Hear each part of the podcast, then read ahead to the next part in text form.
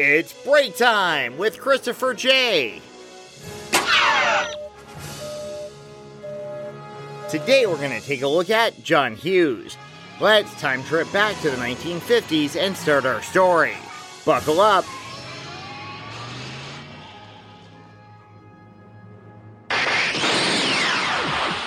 Welcome to part two of our John Hughes special. Now, John Hughes, as a as a writer director, would go on to to write National Lampoon's Christmas Vacation. It's now a Christmas classic. I watch it every year. I recommend it to everybody. Curly Sue was the last time that he directed a movie. He would just stick to, to writing, and he wrote uh, or produced um, just a ton of great films. Again, Planes, Trains, Automobiles, The Great Outdoors, uh, Uncle Buck, Home Alone, uh, something called something called Career Opportunities, which I don't remember, and also Only the Lonely, which was again a return to John Candy. And they were they were close. In fact, um, uh, John Candy he died of a sudden heart attack in 1994, and Vince Vaughn, who is a friend of John Hughes, would say. Uh, quote, he talked a lot about how he loved Candy. If Candy had lived longer, I think John would have made more films as a director. And you know, uh, seeing him stop in 1991 with Curly Sue, I honestly wish that he had. Just because he quit directing, he didn't quit writing, producing, anything like that. Uh, he did write Home Alone uh, to usher in the 90s. He also wrote the first two sequels, Home Alone 2 and 3, which honestly, if you haven't seen number 3, uh, you should check that out. It's not Kevin McAllister. It's different. It's um, not great, but it's not as maligned as it should be for being a second sequel and a third film in that particular series. Now, the one thing that I will say is that creatively, he uh, John Hughes might have kind of run out of gas. He uh, he did do the big screen adaptation of Dennis the Menace in 1983, and that proved to be joyous and brought in money. The next year, he wrote a script called Baby's Day Out, it was a box office flop. I have never seen it. I remember seeing the poster for it, and I remember seeing one trailer, did not know it was connected to him, and just thought, well, this looks like a dumpster fire. I will avoid this at all costs. But the thing is, is so we're in the 90s now. The thing that people don't realize is that John Hughes seemed to have something coming out all the time he was like the voice of this teenage generation, and he was absolutely phenomenal at what he did. He was quick too. Ferris Bueller apparently wrote it in six days. People don't have turnaround movies like that. He apparently wrote uh, Home Alone in like nine days or something like that. He he wrote Home Alone because the original director of Christmas Vacation, Chris Columbus, uh, couldn't work with Chevy Chase. Like they were not getting along. They didn't see eye to eye on how they wanted to do it, and Chase didn't want to make the same movie that Columbus did. So Chris Columbus removed himself and told John Hughes, "Gee, I, I have always I've always wanted to make a Christmas movie, and I'm sad I can't do this." So John Hughes went away, and two weeks later brought him the script for Home Alone, which is like the biggest hit of 1990 and just like deliver this hit on a silver platter with hardly like having to think about motivation and character and flesh it out and all that. And you might be able to say, well, you know, it's a mindless comedy. But you know what? It's got family values. It's got a lot of heart. It's got some funny moments. It helped to make the uh, career for some of the people Daniel Stern, Joe Pesci. So say what you will but it gave us Macaulay Culkin. It gave us something cool. You can watch it now and talk to your kids about micro machines and the pop culture and stuff at that time. And there was a good message about finding your voice and being independent and knowing that you can take care of your yourself, which a lot of movies about kids aren't geared towards that anymore. It's about being afraid of the stranger or, you know, living in fear in general but this was a positive message about how you can take control and you can live your life being who you are. And I've always liked that. And it's something that maybe it was intended to be in there, maybe not. But it does everything you want a movie to do, changing a character from kind of this wussy, meek character to a kid that can take care of himself. And that's what John Hughes characters did. They went through stuff, and sometimes they went through a lot of shit to get there, but they got there. When John Hughes wasn't writing under his own name, he did have a pseudonym, which was Edmond Dantes. Now, for any classic lit fans out there, you'll know that that's the main character from Alexander Dumas' novel, The Count of Monte Cristo. The movies that he wrote under that name was uh, the first Beethoven movie. That's right, with the St. Bernard and Charles Grodin. That was John Hughes.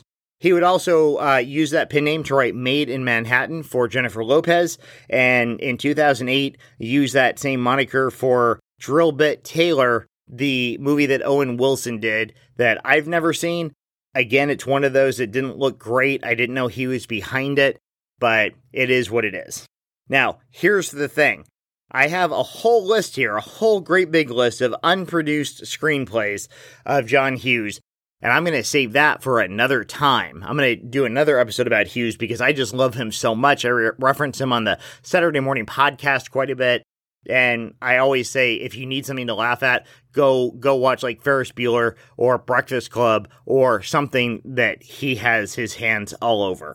So in the 80s, John Hughes was like the voice of the teenagers. In the 90s, he kind of stepped away from that and did, I think, what could kind of pay the bills. In the 2000s, he wrote under a different name. He wasn't really writing things that really reflected where he had started 20, 30 years before. Uh, he had kind of matured into a different kind of storyteller. Maybe he was more of a, a storyteller that could do things on assignment as opposed to it just coming out of his brain. And I don't know if he ever slowed down from where he was at. Now, like I said, uh, he married Nancy Ludwig, a cheerleader at his high school. They got married in 1970. Nancy and John would end up having two children. Uh, their son, John Hughes III, and another son named James Hughes, that was born three years uh, later.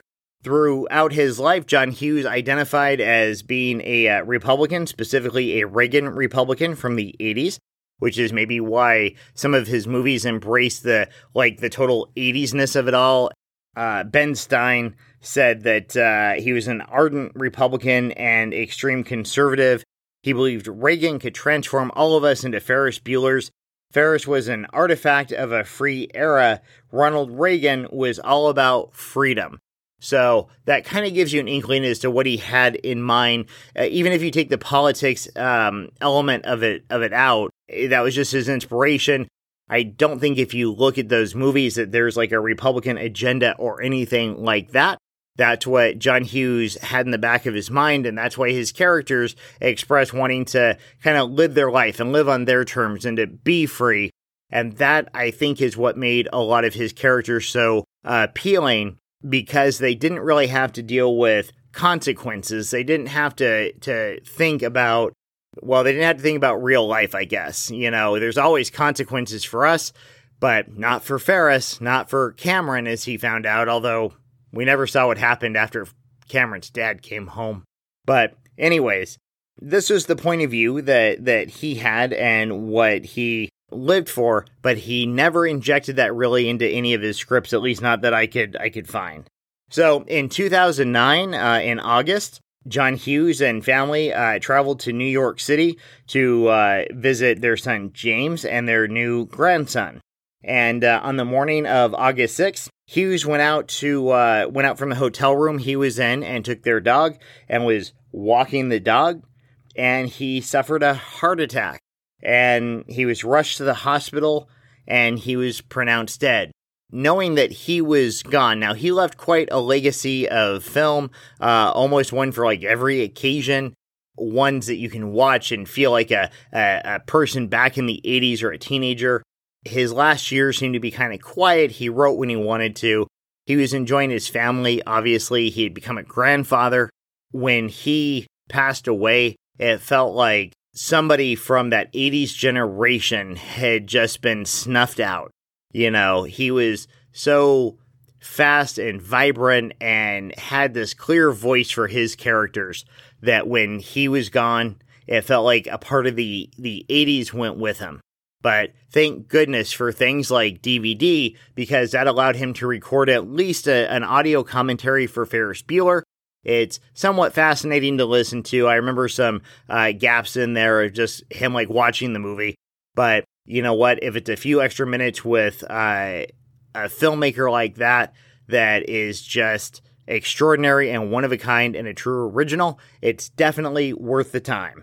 So, the movies, the music, the pop culture, and John Hughes himself, well, those were some of the things that made the 80s so special. Well, that's it for now. Join us next time when we explore more 80s and 90s pop culture. If you've got any memories of this or other things from the best decades, email me at satmornpod at hotmail.com. And if you're a fan of the 80s or cartoons or cartoons from the 80s, be sure to check out the Saturday Morning Podcast hosted by me. We drop a new episode every other Saturday and hope it'll make you feel like a kid again. And now, back to our regularly scheduled program.